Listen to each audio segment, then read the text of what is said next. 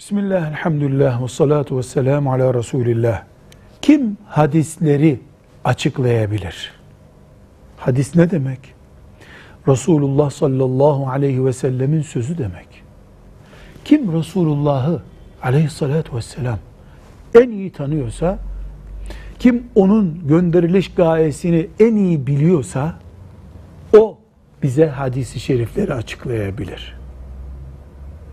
Hadisleri geçim kaynağı olarak açıklayan birisinin açıkladığı bilim ilim olsa da bereketi olmaz.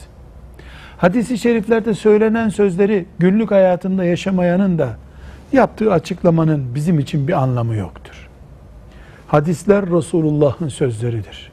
Ruhuyla, bedeniyle, günlük hayatıyla onu özümseyenler çok güzel bir açıklama yapabilirler. Biz de onları dinleriz.